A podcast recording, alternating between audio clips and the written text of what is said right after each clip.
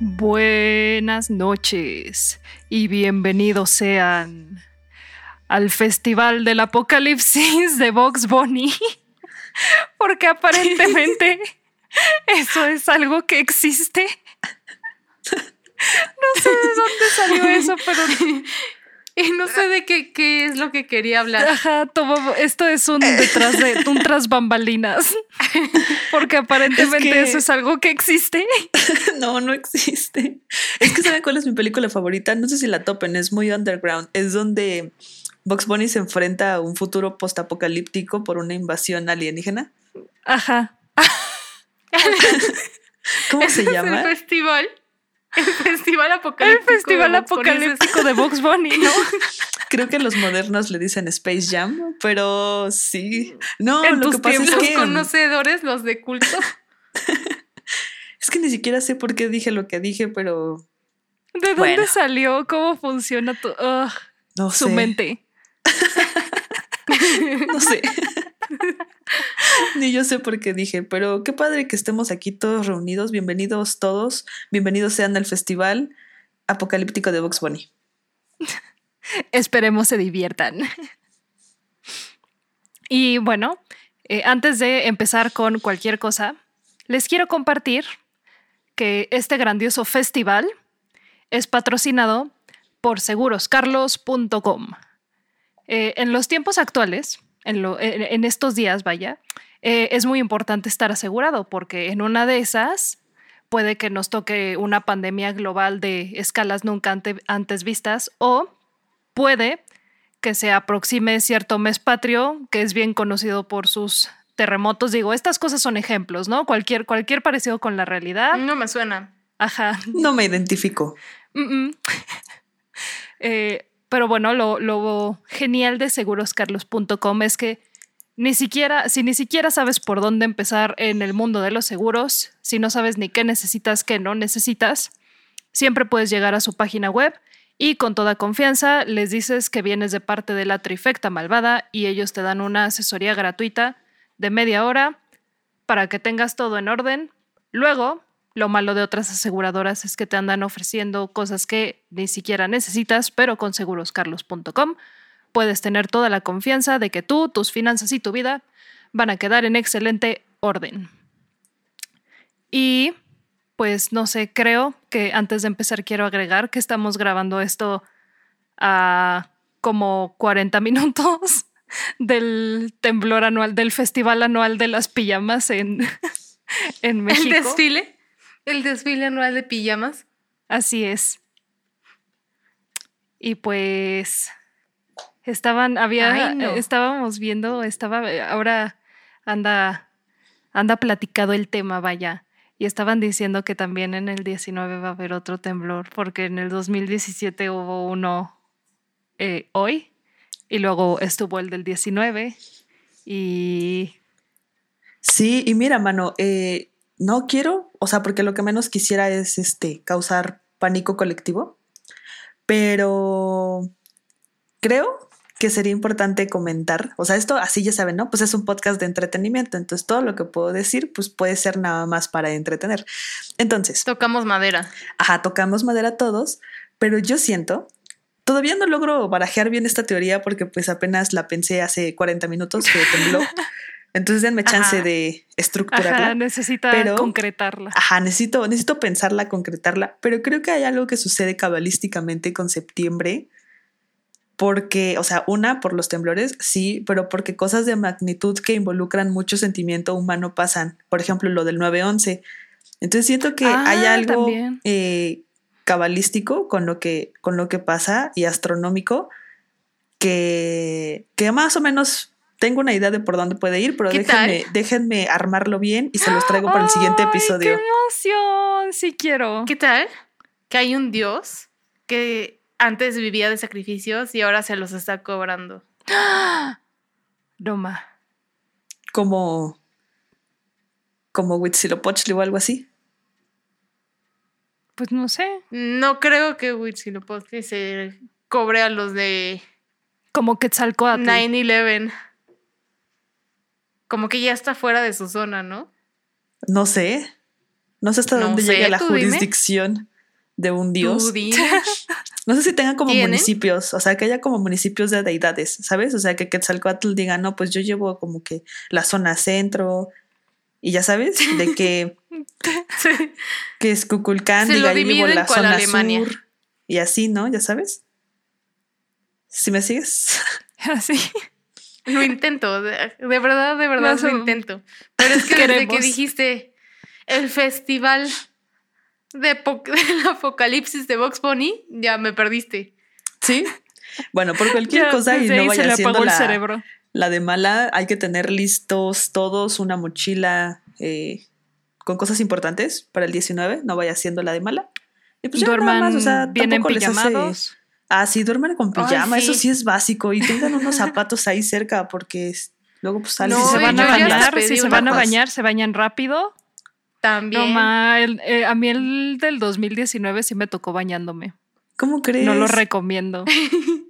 ¿Y te saliste así es o que- te quedaste ahí y dijiste, será lo Pues que es Dios que tengo quiera? una bata, o sea, tengo una bata así de baño que está medio decente. Tampoco me salía la parte de adelante de mi casa, vaya. Me fui como a la parte de atrás. Pero me acuerdo que creí que era porque estaba mareada, porque yo tomo baños de agua muy, muy caliente, muy, muy, muy, muy, muy caliente, a tal punto. Sofía, Sofía se sofríe. Sofía se hace caldo. Sí, básicamente. Sofía se asa. Pero sí, estás es que suavecita, literal, ¿no? Porque como que ya estás precocida. Porque me, ¿Qué me quemo hablando? toda la piel muerta con agua hirviendo. Ajá, y por eso estás Me exfolio, Se está haciendo sus faciales. pero, o sea, no es raro que mientras me estoy duchando me maré de lo caliente que está el agua. Eso no es normal. Oh, mira, No yo no soy qué. doctor, pero seguro alguien de No aquí es siempre, doctor. a Eso es veces me llega a pasar, no es siempre, no es siempre. Qué bueno que estamos Solo aquí para hacerle una intervención a Sofi. Todos digan, Sofi, deja de hacerte eso. Intervención. Deja de hacerte detente. caldo. Pero bueno, entonces creí que nada más estaba mareada, pero no estaba temblando. Esa fue la, la vez que no estaba mareada. Punto. Qué susto, oye. Wow. A mí el de ese año me tocó en el, en el, pues, en el trabajo y el director que estaba en aquella época, eh, no sé, ¿estará mal si digo su religión o no? No. ¿Sí? No. No creo. Creo que no. Bueno, Nah, yo no era- veo mal. Era cienciólogo. Entonces no quiso salir. O sea, sí tembló feo y pues obviamente ¿Qué? todos salimos a la calle, pues sabes, como las indicaciones estos de los, de los brigada. Y él dijo que no, que él se quedaba. Y él así de, no, gracias. Ajá, y su oficina estaba en el quinto piso No manches. y él dijo que ahí se iba a quedar. Entonces, Qué loco. sí, él fue el único que no salió. Se me hizo curioso. O sea, no sé si, o sea, no sé si la cosa de cienciología esté relacionada. Por lo que he leído del tema, sí. Y pues nada, lo quería compartir. Qué Yo estaba en mi casa.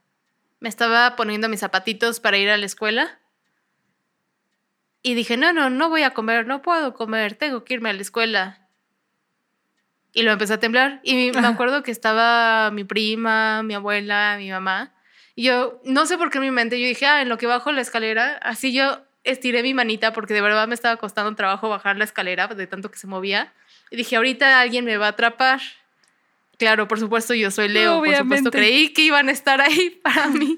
Y bajé y ya no había Ahorita nadie, van a no llegar y las la perra esotérica y me van a atrapar en sus brazos y me van a cargar. Si ahorita brinco, Y la vamos a sacar alguien me va a atrapar y me va a poner a salvo. y Mira, nadie si ahí. hubiéramos estado nosotras ahí contigo, probablemente sí lo hubiéramos hecho. De tu familia, pues sí, lo, lo hubiera cuestionado. Y luego me acuerdo que tuve que perseguir al perro de mi vecina porque se echó a correr. No manches. Y yo así de- con un zapato sí y con el otro no. Y además yo no tengo calcetines buenos, así todos tienen algo. Hasta la fecha todos mis calcetines tienen algo. Están todos No, feos. Jime, o Eso no, le- eso no amerita una intervención. Lo mío sí amerita una intervención, pero eso Ok. no. Eh, también aquí estamos para, eh, ya todos, vamos a comprarle calcetines a Jime en Navidad. Esta es una recolección anual sí. de calcetines para que Dobby sea libre. Y pues ya. Todo bien. Si nos donan, podemos subir un link a Patreon y todo lo que nos donen se va a ir para donar a mis Calcetines. calcetines. Ay, sí, calcetines hay que mí. hacerlo por cualquier cosa. Para los no calcetines de. Hmm, Vaya, vaya. Eh, ahora que lo pienso, no sé cómo te llamas. ¿Quién eres? Oh, hoy Tú. voy a hacer el aliencito. ¿El aliencito? Sí. Ok, está bien. ¡Ay, qué bonito nombre! Ay, Eres un pequeño aliencito. Así Ah, es. Ese es mi nombre de hoy.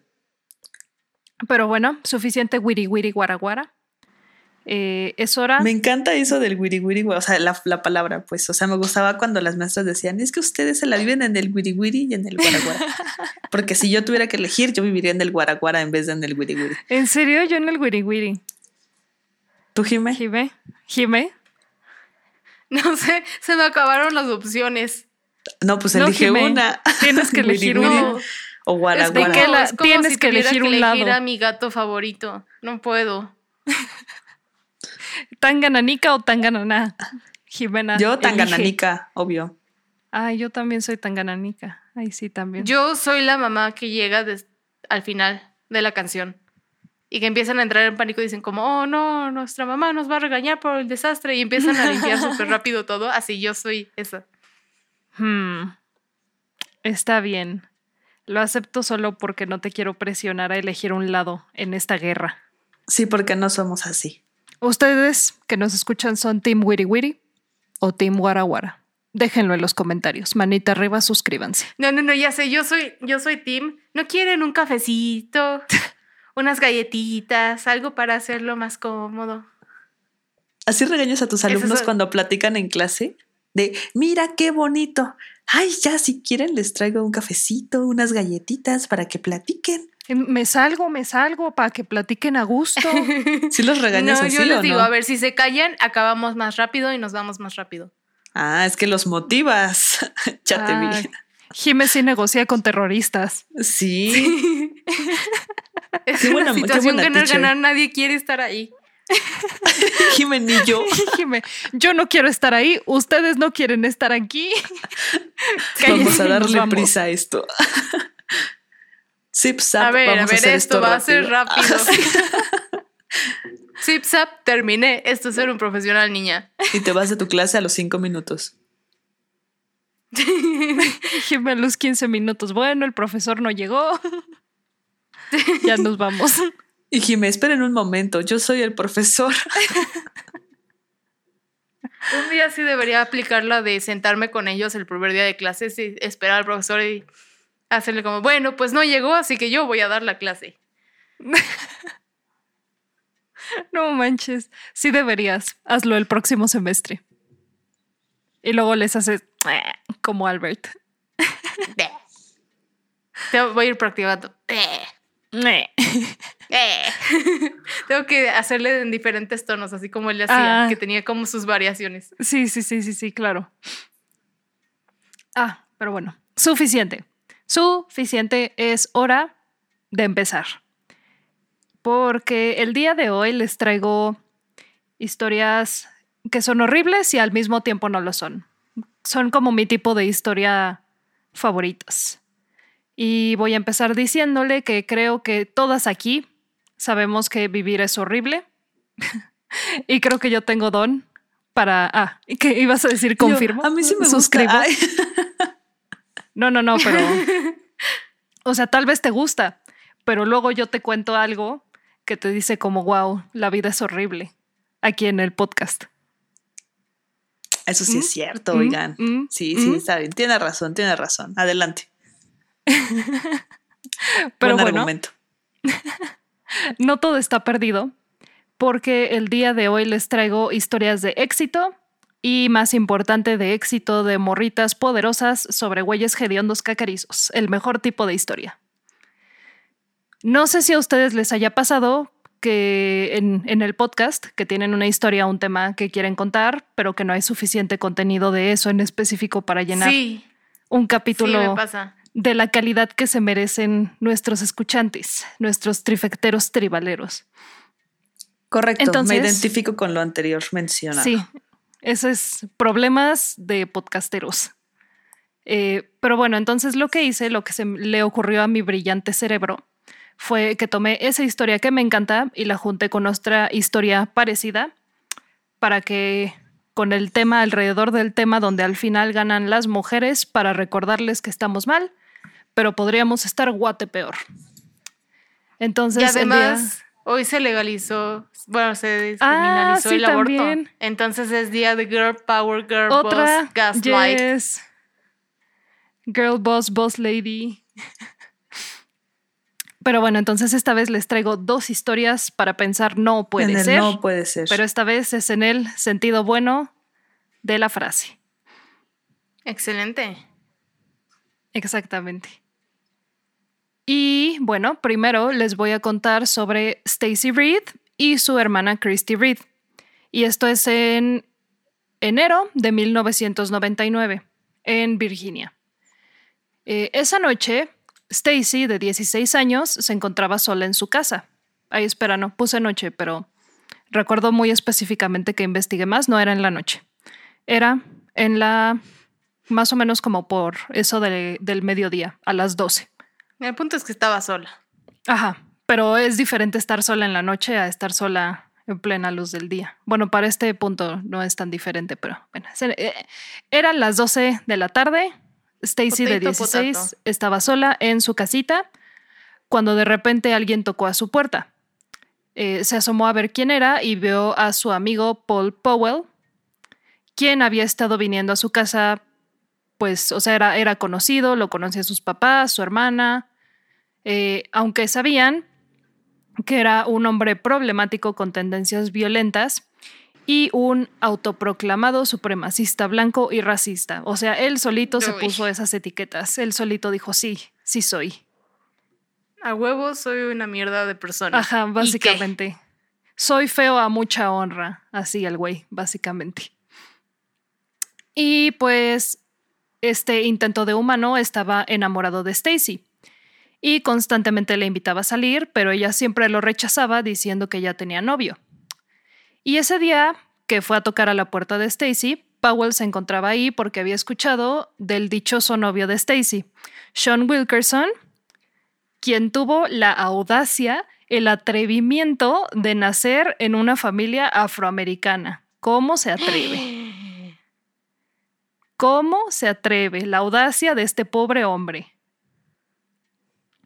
Cuando Stacy le abrió la puerta, no sabía sus verdaderas intenciones.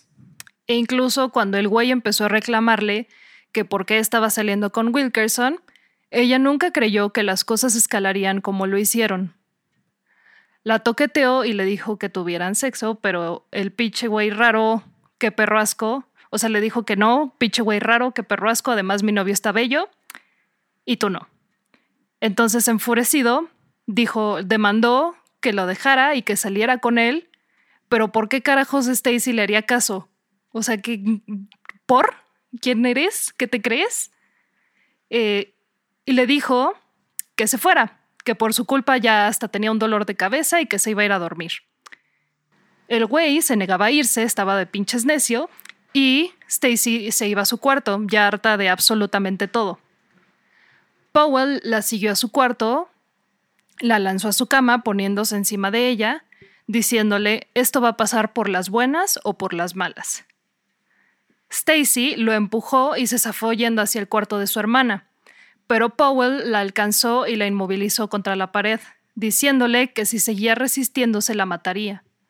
Stacy una vez más se zafó de su atacante justo cuando iba a salir hacia el pasillo, la jaló del brazo y con un cuchillo que sacó de su bolsillo la apuñaló en el pecho y le dio justo en el corazón. Después, Powell decidió quedarse en la casa un rato, ¿por qué no? Llegó, fue a la cocina, sacó del refri una jarra de té helado, se sirvió un vasito y se prendió un cigarro. Un par de horas. más- osadía. Literal, ahí se quedó como Juan en su pinche casa. Eh, y un par de horas más tarde, Christy venía regresando de la escuela y se extrañó cuando al entrar a su casa vio a Powell bien cómodo, bien modorrín y pues al ser amigo de su hermana le preguntó que pues dónde estaba. Y él le dijo que Stacy estaba en su cuarto, dormida. Christy fue a buscarla y no la encontró.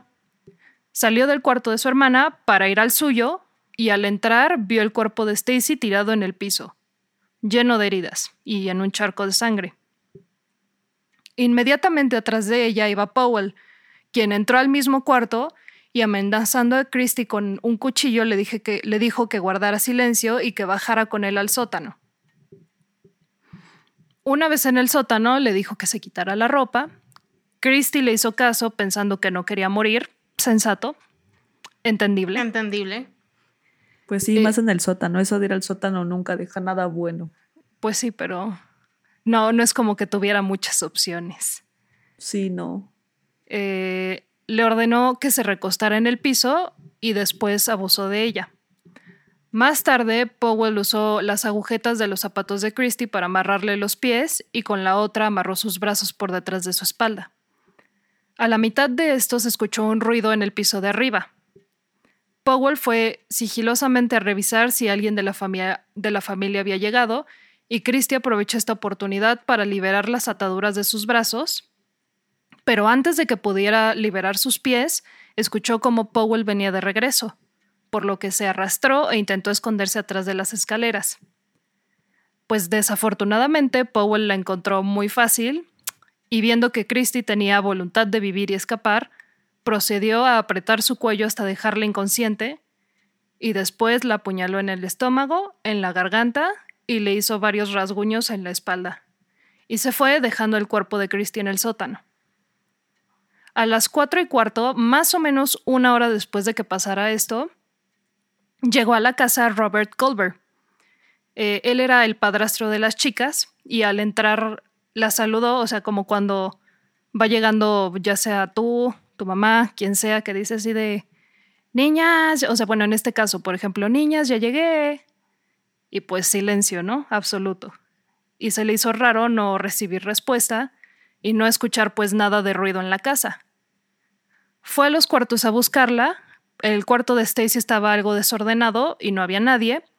Y cuando se asomó al cuarto de Christie, se horrorizó al ver el cuerpo de Stacy en el piso. Siguió buscando la casa por Christie y cuando eventualmente bajó al sótano la encontró. Amarrada, desnuda y en el piso con heridas profundas en el cuello y estómago. Sin embargo, notó que Christie aún respiraba. Corriendo llamó al 911, les explicó la situación y regresó al lado de Christie a aplicarle primeros auxilios hasta que llegaron los paramédicos y oficiales de policía. Cuando se acercaron a Christie para evacuarla, uno de los oficiales le preguntó si sabía quién le había hecho esto. Y quién sabe de dónde esta morrita de 14 años sacó la fuerza para susurrar el nombre de Paul Powell. Christie. No ma. Ajá. Eh, ella fue transportada por helicóptero al hospital de Innova Fairfax, donde le dieron tratamiento inmediato a sus heridas. Eh, tomó un total de 61 puntos, cerrarlas, y se determinó que las heridas más graves a su garganta y estómago estuvieron a menos de un centímetro de arterias mayores, que en caso de que el güey le hubiera dado a estas arterias hubieran causado que se desangrara en cuestión de minutos. Aquí es donde entra eh, el primer contenido interactivo. Les tengo una foto de, bueno, o sea, si ustedes son, esto para ustedes que nos escuchan, si son malos como con heridas y así, pues no tienen que verla. Pero en mi opinión profesional, no es una foto gráfica. Eh, es una fotografía de Christie con sus puntitos en la garganta ya, ya recuperada. Ya Sí, salida está bastante lo- recuperada. Creo que lo más gráfico es realmente su mirada. Creo que su mirada lo dice todo. A ver. Es, es verdad, sí. Ay. Sí, sí es cierto. Sí tiene sus ojitos muy, Oh, qué. Muy triste. muy medio muertos, la pobre mujer. Y ahí se ven sus puntitos y todo, pero sobrevivió. Y al decir el nombre de su atacante, eh, Powell fue arrestado al día siguiente. En su posesión tenía una maleta de gimnasio que adentro eh, tenía una pistola de 10 milímetros, un cuchillo de supervivencia de 13 centímetros de largo y un cuchillo de mariposa. En la funda del cuchillo de supervivencia había una mancha rojo cafezosa, la cual se analizó y al hacerlo se descubrió que era igual al perfil de ADN que se tenía de Stacy. Eh, se, decía que la probabilidad de encontrar un perfil que se le acercase tanto era de una en un billón en la población de Estados Unidos. O sea, básicamente lo que intento decir con todo esto es que era pues el ADN de, de Stacy, ¿no? Tras ser arrestado, Powell fue llevado a una serie de entrevistas durante varias horas. En la primera que le hicieron, admite haber estado en la casa de las Reed el 29 de enero y dijo que Stacy se murió por tonta. Que tuvieron ¿Qué? una discusión sobre ella y su novio porque él admitió que no estaba de acuerdo con las relaciones interraciales. Según Powell, durante la discusión, Stacy lo atacó, le rasguñó la cara y él la empujó para quitársela de encima. Pero ella se levantó y lo atacó una segunda vez. Pero cuando lo atacó esta segunda vez, ella se lanzó con toda su fuerza hacia el cuchillo de Powell. Ay, qué Ay, qué coraje. sonsorica. Ay, Qué no cabe duda que los supremacistas blancos son imbéciles. No tenía dudas, pero ahora tengo pruebas. esto es lo esto es lo primero de la imbecilidad de este cabrón. O de verdad no han visto nada. Ay, no. Ajá. Eh, después hubo una segunda entrevista donde Powell admitió haber abusado de Christie y también le admitió al detective que lo entrevistó que tenía que matar a, que él sintió que tenía que matar a Christie porque ella era, era la única testigo viva y si ella vivía él iría a prisión. Eh, ¿Y en que su- también Christy se cayó a NL o qué? Sí, ya sé. Él, él estaba así acostado en el sótano y llegó Christie así "Ah". Se cayó en cámara lenta y todo. Ajá, y luego se cayó en el cuchillo así con la garganta la pobrecita. Sí, claro, seguramente. Además suena súper lógico. Estaba el y cuchillo así sensato. en el piso, así parado perfecto, y Cristian. Esos accidentes pasan. Le pasó a un primo, la verdad. A un primo de un amigo. Pero bueno, fue su juicio en 1999 y se le presentaron dos cargos de violación, un cargo de intento de homicidio y un cargo de homicidio en primer grado.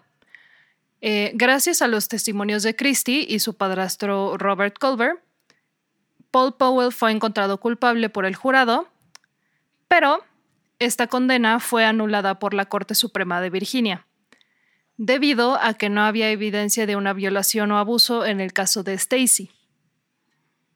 Y con ese cargo, pues fuera de, de oh, básicamente cuando sacaron ese cargo, eh, el resto pues ya no era suficiente para contar como una ofensa capital. Eh, una ofensa capital es el único tipo de ofensa que te hace ganador a una pena de muerte. O bueno, o sea, en ese entonces lo era. De hecho, la, creo que acaban de quitar hace poquito la pena de muerte en Virginia. Creo que fue este año o el año pasado. Lo cual me sorprende mucho. Guau, lo esperaría, apenas. ajá, lo esperaría como de no, no sé, cuál es como de Alabama. No de Virginia. A la- ajá, iba a decir Alabama igual. Como que ya Alabama ya es tierra de nadie. Alabama. Así mero. Pero bueno, entonces en, ese, en, en esos tiempos, que ni siquiera fue hace tanto, esto era pues en el- casi prácticamente los 2000. Eh, y, ah, les, le, sí, sí, tal vez cuando les dije que, que luego que ya no era acreedora pena de muerte porque quitaron uno de los cargos, dijeron así de, what the funk? Pues déjenme explicarles cómo pasó esto. Eh, una ofensa capital es básicamente homicidio en primer grado con evidencia de violencia sexual o intento de ella. Esto aplicaba en el caso de Stacy, pero cuando se concluyó que no había evidencia suficiente para probar el intento de violación por parte de Powell, este cargo se eliminó.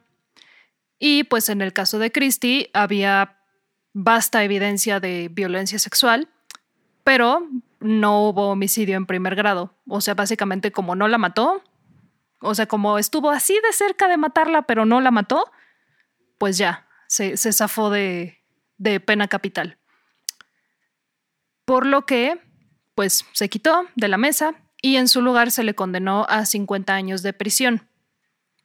Pero este güey, como ya vimos, siendo la white trash que era, eh, procedió a escribir una coqueta y bien redactada carta a Paul Everett, que era el abogado fiscal de este caso. En esta carta presumía como él era, el más era más listo que el sistema legal y reveló partes que había escondido de sus crímenes. No les voy a leer toda la carta porque pues no tiene sentido, pero les voy a leer algunos fragmentos. Señor Ebert, en vista de que ya fui enjuiciado por mis cargos de homicidio en primer grado y la Corte Suprema determinó que no puedo ser juzgado por el mismo crimen, supuse que podría contarle el resto de lo que pasó el 29 de enero para que vean lo estúpidos que son.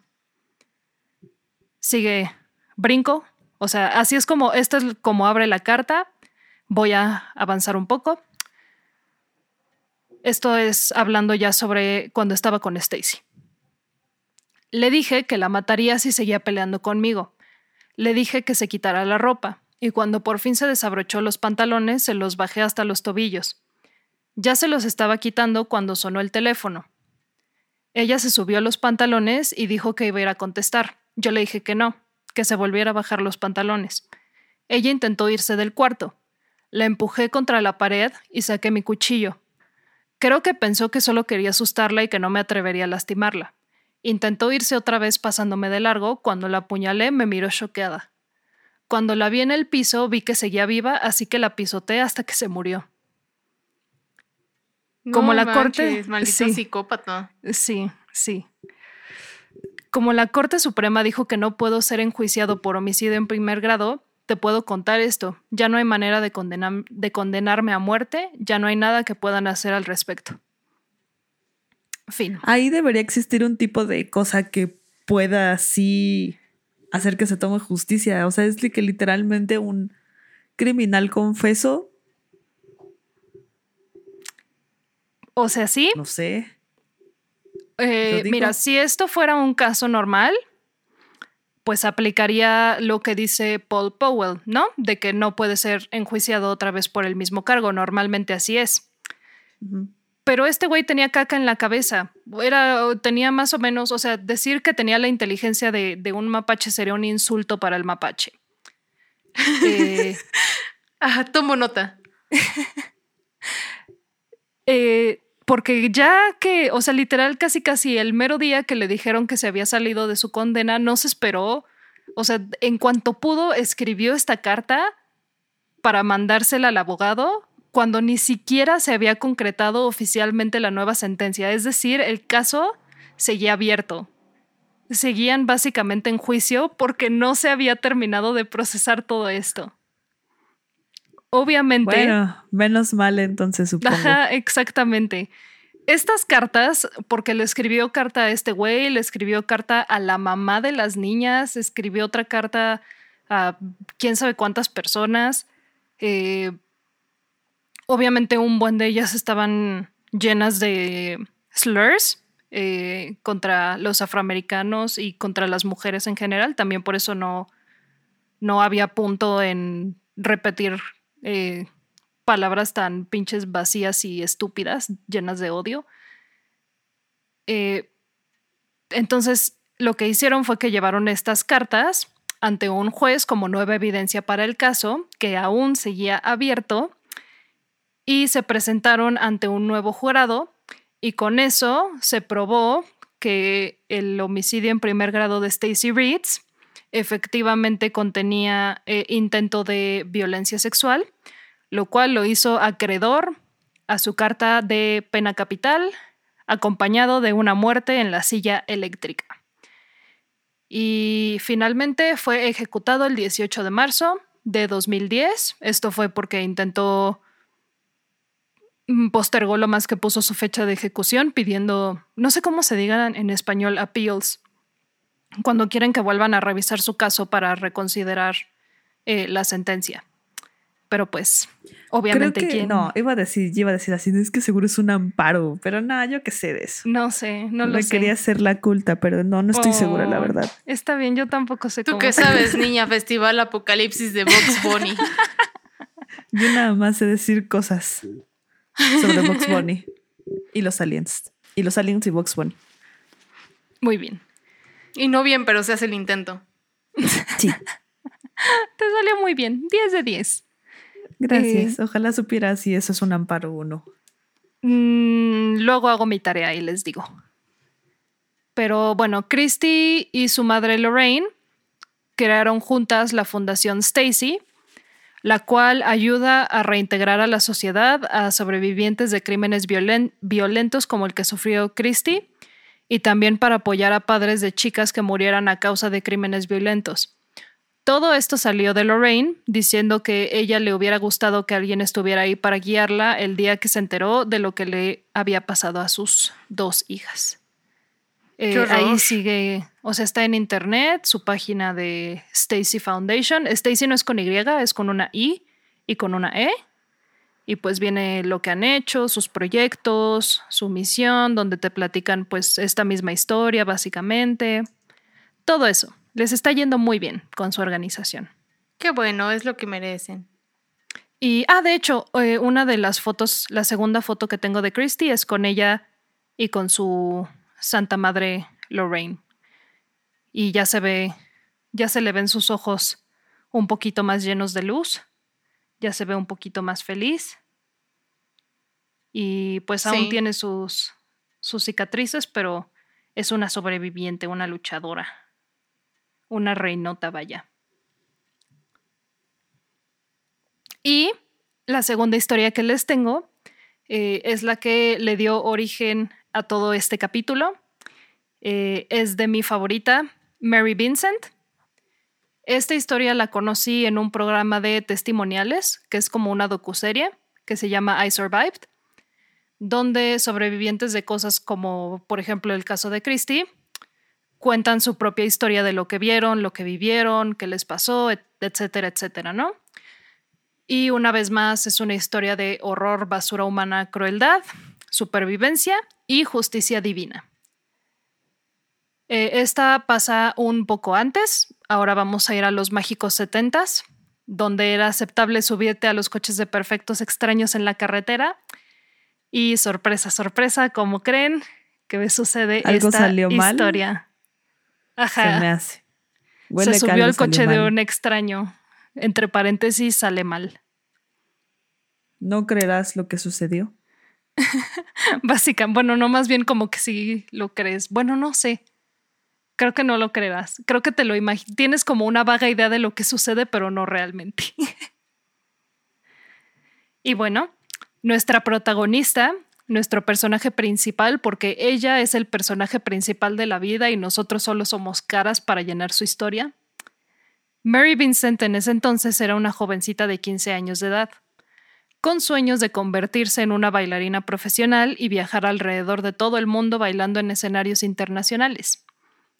Su situación en casa no era la mejor porque estaba lidiando con el divorcio de sus padres Herb, un mecánico, y Lucy, una croupier. Eh, aparentemente, croupier es la palabra en español de dealer, de casino, de los que reparten cartas en póker y todo eso, así que ahí tienen su conocimiento del día de hoy. Wow, the more Wow, you know. sí. Gracias. Ahí está Podcast el 30% educativo. más listas de cajón de este podcast. Croupier. Intégrenlo a su vocabulario. Eh, pero bueno, regresando a la vida de Mary Vincent, eh, empezó a evitar estar tiempo en casa, entendible, y una de esas noches donde no quería estar, empezó, eh, donde no quería estar pues cerca de la violencia intrafamiliar que era su casa, decidió hacer una maleta para ir a pasar un tiempo en la casa de sus abuelos, que vivían en Los Ángeles.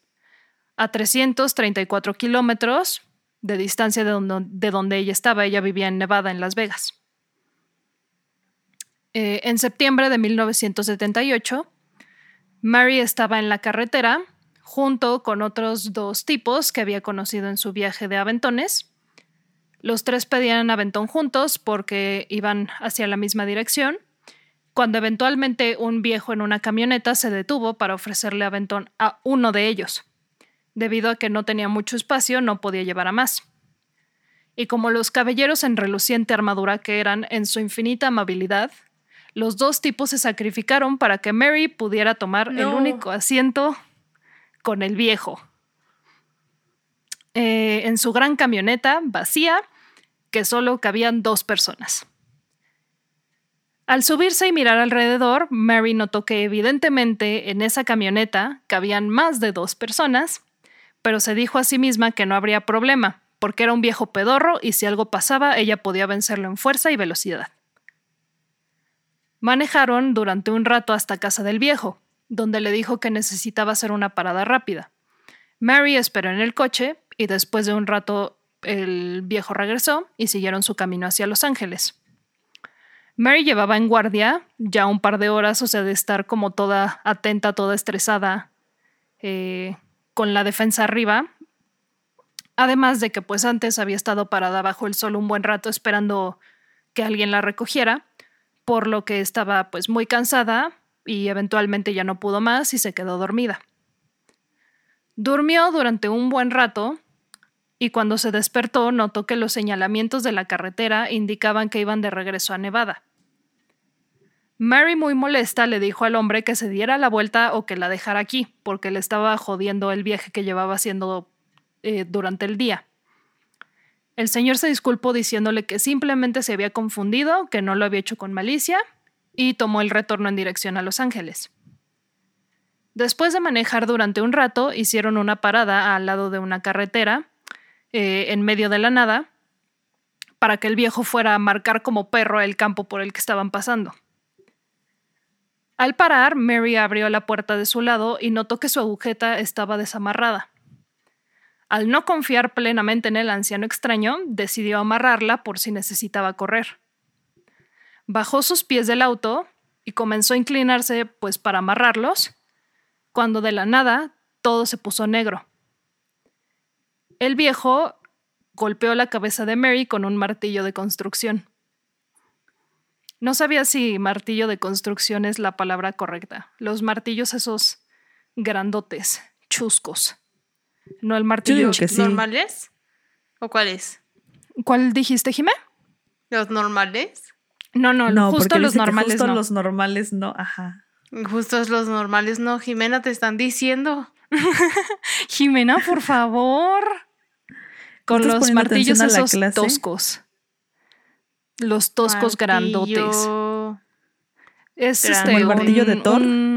ajá, ajá, como el martillo de Thor. Ah, sí, ok, yo digo que sí son martillos. Lo busqué como martillo grandote y me salió. martillo grandote, qué preciosa.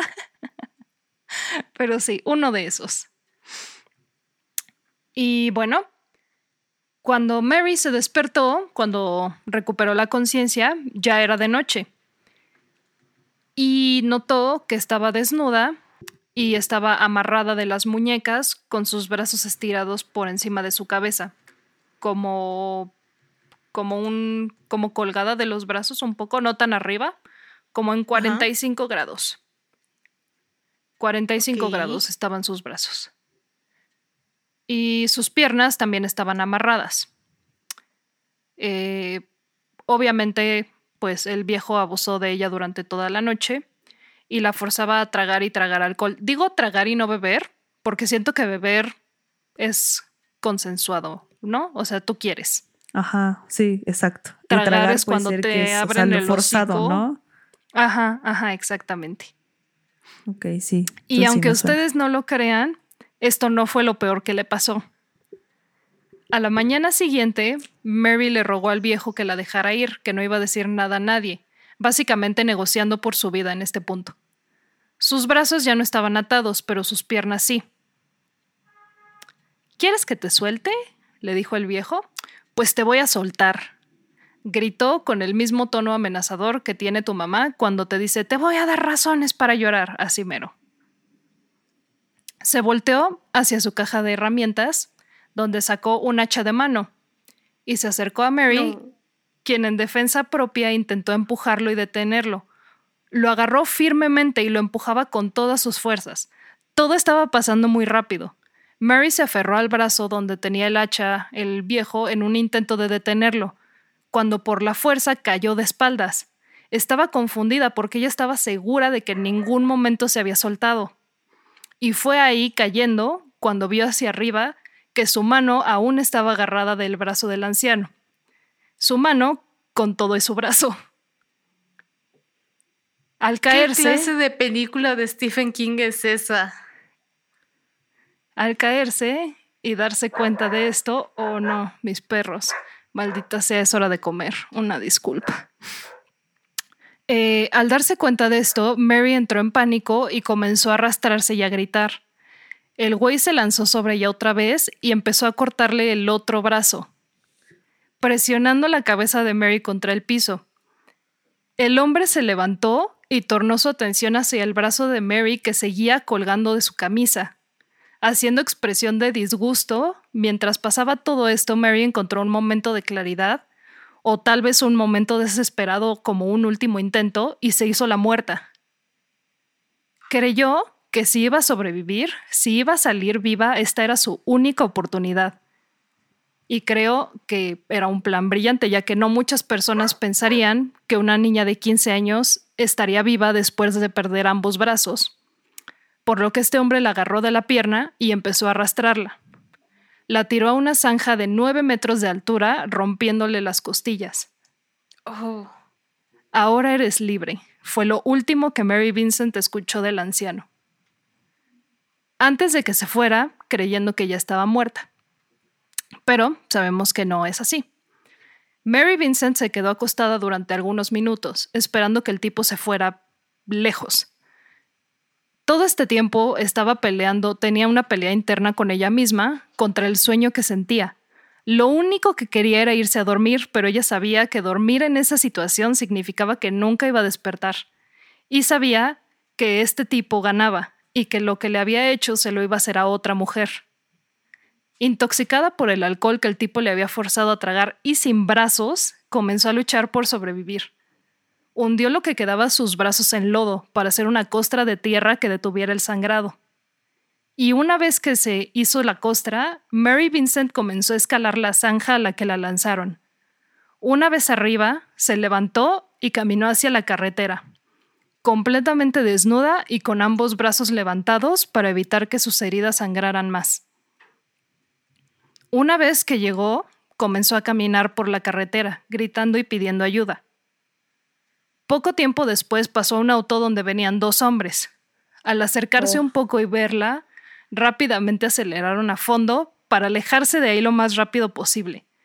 Y honestamente yo no sé si los culpo, porque mentalices, o sea, de verdad piensa en esta imagen, van en una carretera en la noche, una mujer desnuda de- en medio de la nada, llena de sangre y de tierra, con los brazos alzados corriendo hacia, bueno, con lo que le queda de brazos lanza- corriendo hacia ti. No, no puedo decir que... Sí, no, honestamente, yo creo que lo primero que pensaría es como un fantasma, una bruja. Sí, O sea, yo luego, también. luego O sea, me iría primero por lo sobrenatural algo- más allá. Sí, yo también. Sería como, ok, Ah, es verdad. si sí, no sí, sí. huyo, viene por mí o algo así. Ajá, ajá, exactamente. Este, pero bueno, o sea, a lo no mejor deben sí de intentaría preocuparse. ayudar, pero Ah, no yo, no yo directamente. Le ¿Cómo llamaría a alguien que viniera a ayudar. Ajá. mm, mm, podría ser, podría ser. Pero bueno, no se deben de preocupar por nuestra protagonista, porque unos minutos después se acercó otro coche, que al verla se orillaron y la ayudaron. La llevaron al hospital y en el vehículo venía una pareja, quienes se habían perdido y además estaban de camino a unas vacaciones románticas, o sea, eran un, un güey y una morra en sus vacaciones de luna de miel que se perdieron y se encontraron a Mary Vincent. Eh, una vez en el hospital atendieron sus heridas, tuvieron que usar parte de sus piernas para evitar que perdiera el brazo izquierdo, lo cual desafortunadamente mató los sueños que Mary tenía de ser una bailarina, pero se recuperó. Y después de un mes, cuando por fin se sentía al 100%, habló con oficiales para dar una descripción de su atacante, y se generó un retrato del hombre. Eh, de hecho, Mary Vincent dio tantos detalles y dio una descripción tan exacta que tan solo unas semanas después, un hombre llamó a la estación de policía diciendo que el boceto que publicaron era de su vecino Lawrence Singleton. En el contenido interactivo les compartí el dibujo del señor Vegete y honestamente creo que debo decir que es de los mejores dibujos que hemos tenido, que les he enseñado en, este después podcast. de los otros, que estamos como una carita feliz. Esto sí. Hicieron Este sí bien su funciona. trabajo. Exacto. Eh, pero Honestamente, bueno, yo no soy muy buena con las caras. O sea, si a mí me ponen este retrato, a mí yo no relacionaría a mi vecino. Y Jimede, podría ser cualquiera. Wow. Mi, mi perro, es que este ni siquiera es mi perro. Un perro que recogimos de la calle vino aquí al lado de mi ventana y está ladrando al lado de mi ventana. Y el Creo perro que de me es- vas a ignorar, ajá. Creo que esto es esta". lo más fuerte que se van a escuchar los ladridos en este podcast hasta este punto. Ah, pero bueno, continuemos. Eh, lo arrestaron y lo llevaron a la estación de policía para presentarse en una línea de sospechosos, de la cual Mary Vincent lo identificó inmediatamente. Eh, además, cuando fueron a buscar en su casa, se encontraron con evidencia de destrucción de evidencia. La camioneta estaba súper limpia. eh, en la parte de atrás de la casa. en la parte de atrás de la casa había una pila de ropa quemada. Que realmente así muy quemada que tú digas no tanto porque se llegaba a distinguir que era la ropa que traía Mary Vincent el día que la más secuestró. faltaba que ahí en la ropa tuviera bordado de propiedad de Mary. Ajá, ajá, básicamente. Eh, y bueno, a este güey se le acusaba de una multitud de crímenes, eh, intento de homicidio, mutilación intencional, secuestro y crímenes sexuales. Lawrence se declaró inocente y su versión de los hechos era que había recogido a Mary junto con los otros dos hombres que estaban con ella. Ah, perro, perdón, es que no sé por qué. Este es el momento de la hora de la comida y no se calla. Porque ya se comió su comida, pero no tiene suficiente con su comida. Quiere la comida de los otros perros y cree que haciendo este pinche escándalo se la así. Sí, por favor, pase por aquí. Estimado perro, cómase mi comida, por favor. Ay, vamos a promocionarlo. Si quieren un perro simpático que converse con ustedes, llévense a ese perrito, adóptenlo. Está en adopción. Se Está en llama adopción. Trifectero, el perrito oficial de Se la llama trifecta. Trifectín, el perro tribalín. Trifectín. Le gusta la Ay, comida. Me encantó el nombre. Sí. Mascota oficial. Vamos a hacer un giveaway de la mascota oficial. del Llévelo, podcast. llévelo. Literalmente Ah. un giveaway para que lo adopten. Ahem, Entonces, Lawrence se declaró inocente. Su versión de los hechos era que había recogido a Mary junto con los dos otros hombres que estaban con ella, y que los dejó a todos en San Francisco, y que seguramente uno de ellos fue quien atacó a Mary. Cinco meses más tarde en el juicio, Mary Vincent fue convocada como testigo. Entró al tribunal con dos brazos prostéticos y en todo momento manteniendo la mirada en alto y viendo a Lawrence a los ojos, quien cobardemente le desviaba la mirada. En el estrado, Mary Vincent volvió a vivir todas las cosas que le habían pasado en esas 24 horas. Al terminar el juicio de ese día, cuando ella iba saliendo, tuvo que pasar cerca de su atacante y claramente escuchó cómo decía, terminaré lo que empecé, aunque sea lo último que haga. O sea, además, o sea, después de todo, Dime, dime, por favor. Por favor, que hay un poco de justicia en esta vida. La hay, Jime, la hay. Bless Singleton. America. Lawrence Singleton fue hallado culpable de todos los cargos presentados y sentenciado a 14 años. Debido a la discapacidad con la que Lawrence había dejado a Mary Vincent, pues le resultaba imposible encontrar trabajo, por lo que también decidió demandarlo para recibir indemnización económica por los daños que le generó. Obviamente ella le partió el hocico en corte, ganándose 2.56 millones de dólares. Pero Lawrence era tan excremento humano, tan basura quita oxígeno innecesaria, que a duras penas tenía 200 dólares a su nombre y eso fue lo único que Mary Vincent vio de ese dinero. Lo que le echó más a la herida fue el hecho de que este desperdicio humano de los larguísimos, e inacabables 14 años de condena que le dieron, solo cumplió 8 por bien portado. ¿Cómo crees? Sofi, me dijiste que había justicia. Oh, espérate, espérate, espérate, aún no acabó. Ok, ok, ok. Esto no pasó desapercibido ni para Mary Vincent ni para nadie en el estado de California, y de hecho causó indignación masiva. Como resultado se inició un movimiento que como, como resultado tuvo la legislación Singleton, la cual prohíbe la libertad temprana de criminales que cometan un delito de tortura.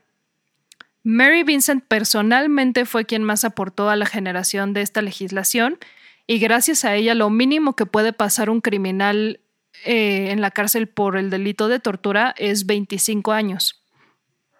Obviamente al enterarse de las noticias de libertad de Lawrence, Mary Vincent entró en un estado pues de total paranoia, ¿no?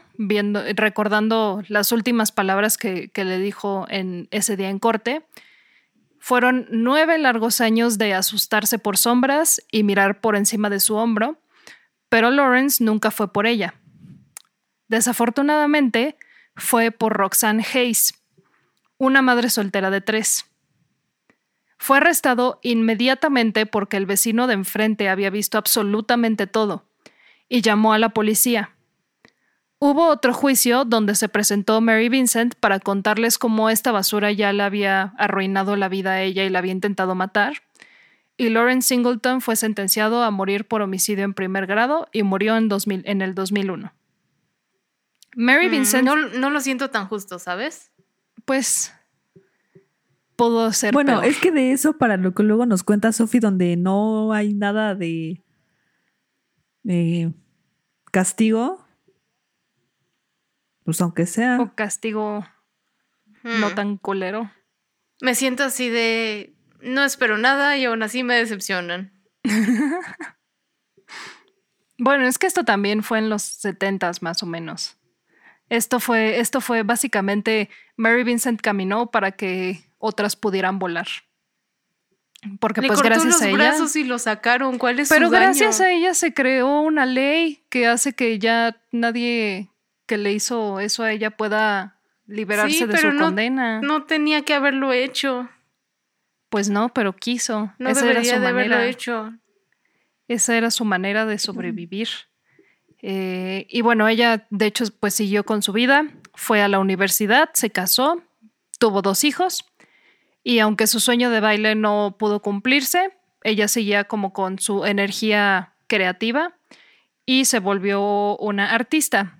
Se dedicó a hacer ilustraciones y participa activamente en eventos para apoyar a víctimas y sobrevivientes de experiencias traumáticas como por la que ella pasó y enseñarles que pueden salir de la etiqueta de víctima para vivir su vida al máximo.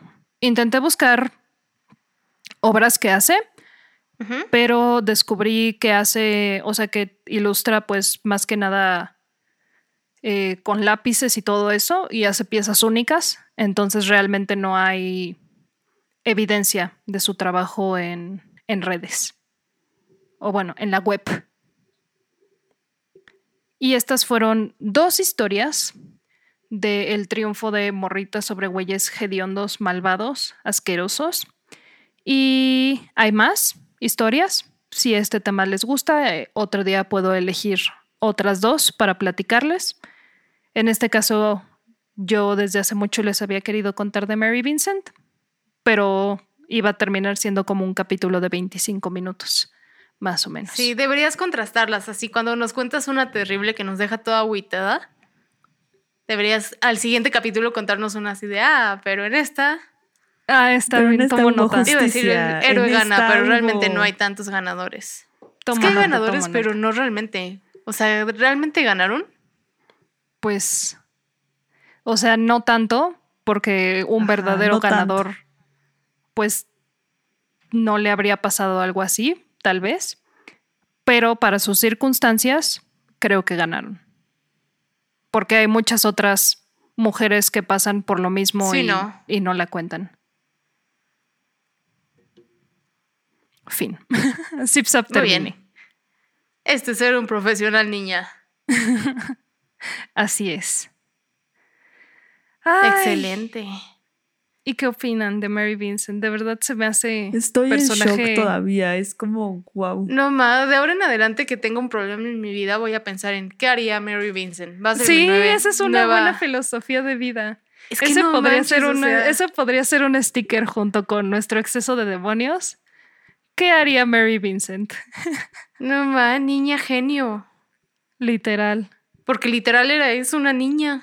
Sí, Sí. pues sí, era una morrita Sí era. chiquita. Y se Sí, ve, o sea, en la 15 foto se ve súper chiquita. Ah, sí, también les mandé otra foto donde está ella con sus con sus prótesis. Ahí, no sé. Y para no que nada más ganara 200 dólares. oh, Sí, No puedo, eso. me va a dar gastritis. Super coraje.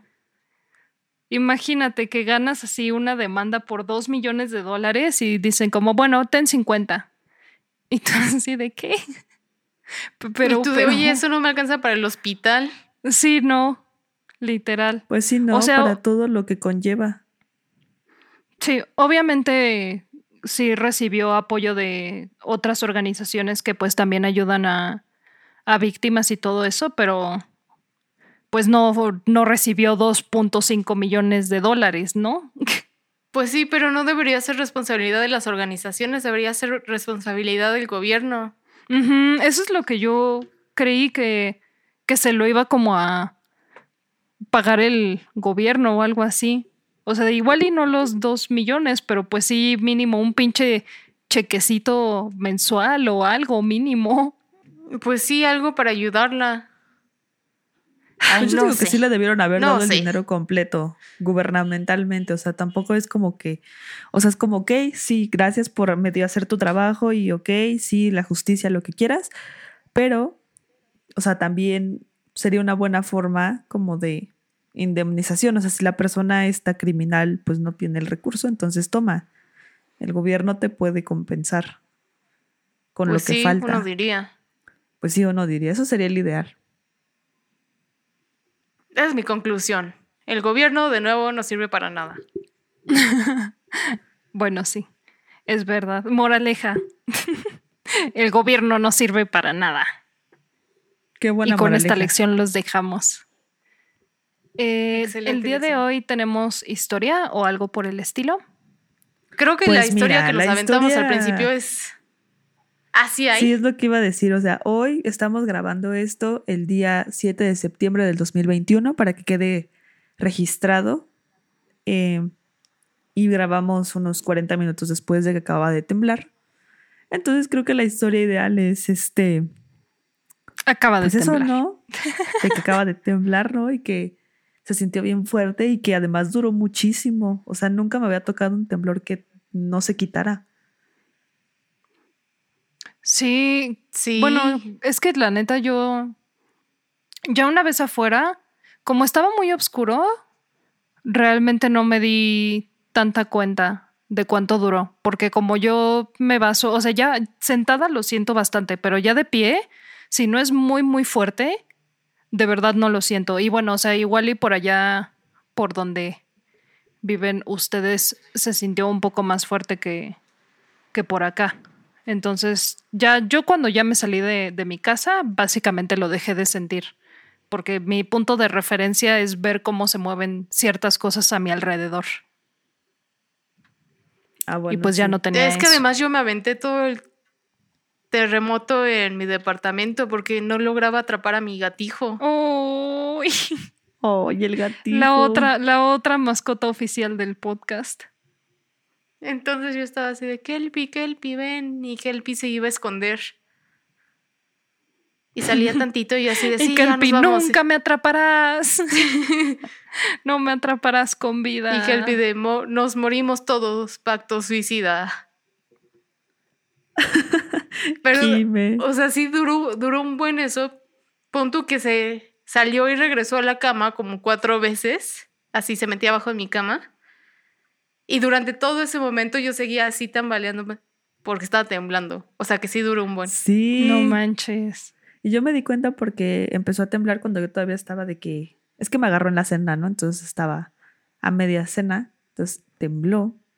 Y todavía me dio tiempo caminar, salir, quedarme como más o menos en la entrada, atravesar el patio, seguía temblando. Todavía abrí como la puerta de la, para la calle, seguía temblando. Entonces sí fue como de que ya duró muchísimo. Sí, porque es, es cierto, normalmente cuando estás haciendo tus cosas para salirte, como que de lo que agarras, no sé, tus zapatos para ponértelos, cuando estás bajando ya terminó. O sea, igual te Ajá, sales, ¿no? exacto. Pero, pero ya Ajá, pero terminó. normalmente ya acabó. Y ahorita Ajá. no, sí, sí tardó. Es verdad. O sea, tal Y verdad. la vez perra es una seguía cosa y seguía como- y seguía. Una cosa geológica explicable. O sea, o sea, seguro hay algo en la rotación, traslación terrestre que hace que siempre tiemble en septiembre. Puede ser. O son los aliens queriéndonos llevar a casa. Son los aliens que vienen por nosotros. Cualquiera de las dos. Como lo Sí. de las luces. Eso está bien loco. Ya, Sí. ya vimos, ya fue pánico, pero fue un pánico breve porque, porque Jime nos dijo, Jime fue como la genio en medio de los cavernícolas, así de estúpidos, esto es fuego, esto es la rueda. Y la aliencita y yo así de, uh, uh, uh, uh.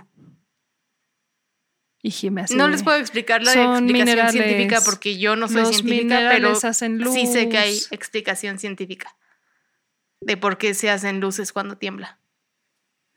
Es más, les mandé un gráfico y lo podemos compartir en nuestro... Sí, lo podemos compartir. Ah, está bien.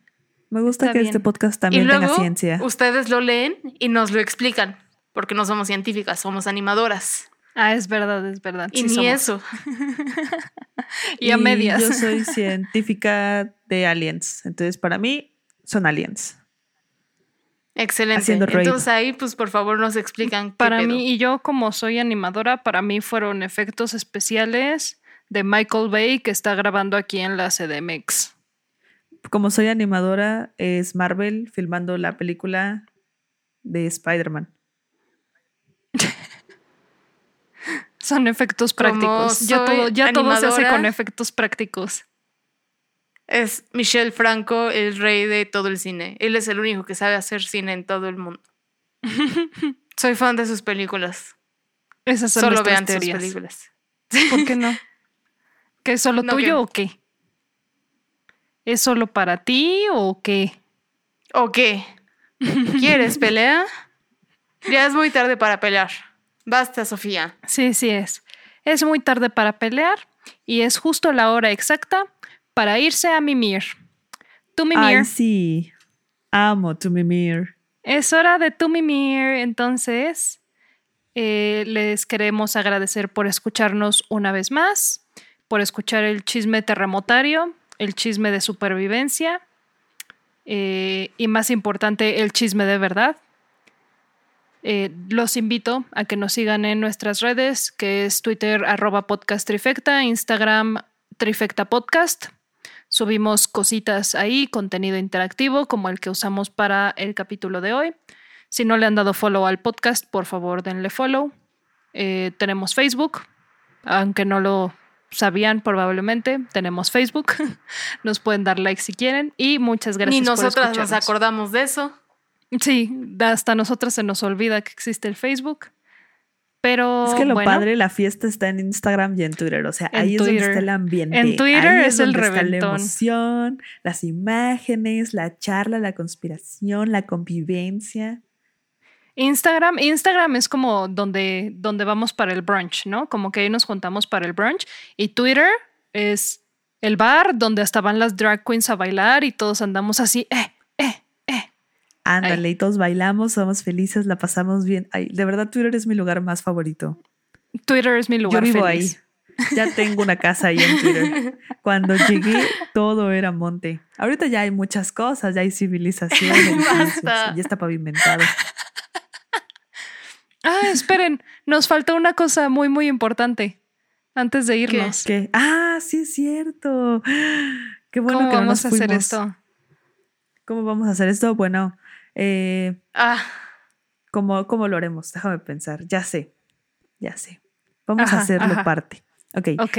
Esta semana en la que estamos grabando eh, fue el cumpleaños de nuestro queridísimo productor y editor Alonso Stapich. Ya saben que si quieren que les edite tu podcast, contáctenlo alonso.stapich.gmail.com Pero esto no es para promocionarlo, sino para felicitarlo por su cumpleaños y por su vuelta 23 alrededor Mu, del la sol. vaca. Mu, la vaca. La misma vaca.